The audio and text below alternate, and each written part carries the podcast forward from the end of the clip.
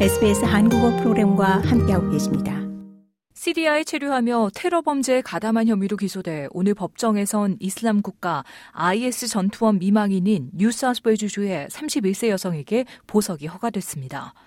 마리암 라드 씨는 어제 호주 연방경찰과 뉴사우스웨일즈주 경찰의 합동 반테러반이 시드니 북서부 영에 위치한 라드 씨의 자택과 이 라드 씨의 친척이 살고 있는 파클리아의 한 주택을 압수수색한 뒤 체포됐습니다. 호주 연방경찰은 라드 씨가 연방법을 어기고 시리아의 이슬람 국가 통치 지역에 들어가 체류했던 혐의로 기소했습니다. 라드 씨는 테러 조직에 가담하기 위해 2013년 호주를 떠난 남편에게 합류하기 위해 2014년 자발적으로 시리아를 여행했으며 연방경찰은 라드 씨가 당시 테러 단체 내에서 남편의 활동과 지위에 대해서 인지하고 있다고 주장했습니다. 시드니의 수학교사 출신으로 라드 씨의 남편인 무하마드 자합은 2018년 이미 사망한 것으로 파악됩니다.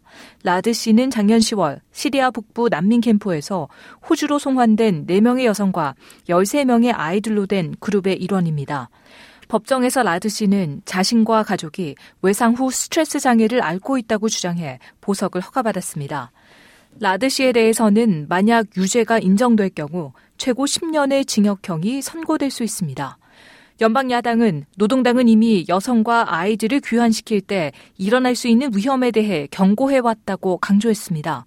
하지만 짐 자머스 연방 재무장관은 ABC 방송에 출연, 라드 씨가 호주로 귀국한 이후 지역 사회에 그 어떤 위협도 되지 않는다는 점을 적극 부각시켰습니다. Our uh, assurance uh, for the Australian people is that we will always do uh, what is in the interests of community safety and making these decisions for the right reasons and well-founded decisions. And so people can 차머스 재무장관은 호주 시민들에게 보증할 수 있는 것은 지역 사회의 안전에 이익이 되는 결정을 할 것이라는 것으로 올바른 이유와 근거 있는 결정을 위해 이런 결정을 내린 것이라고 말했습니다.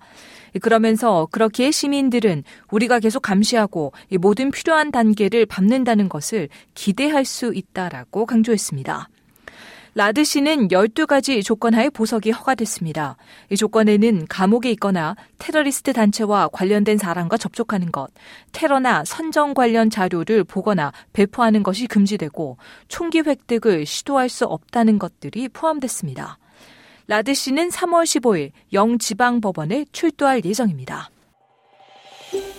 더 많은 이야기가 궁금하신가요? 애플 포드캐스트, 구글 포드캐스트, 스포티파이 또는 여러분의 포드캐스트를 통해 만나보세요.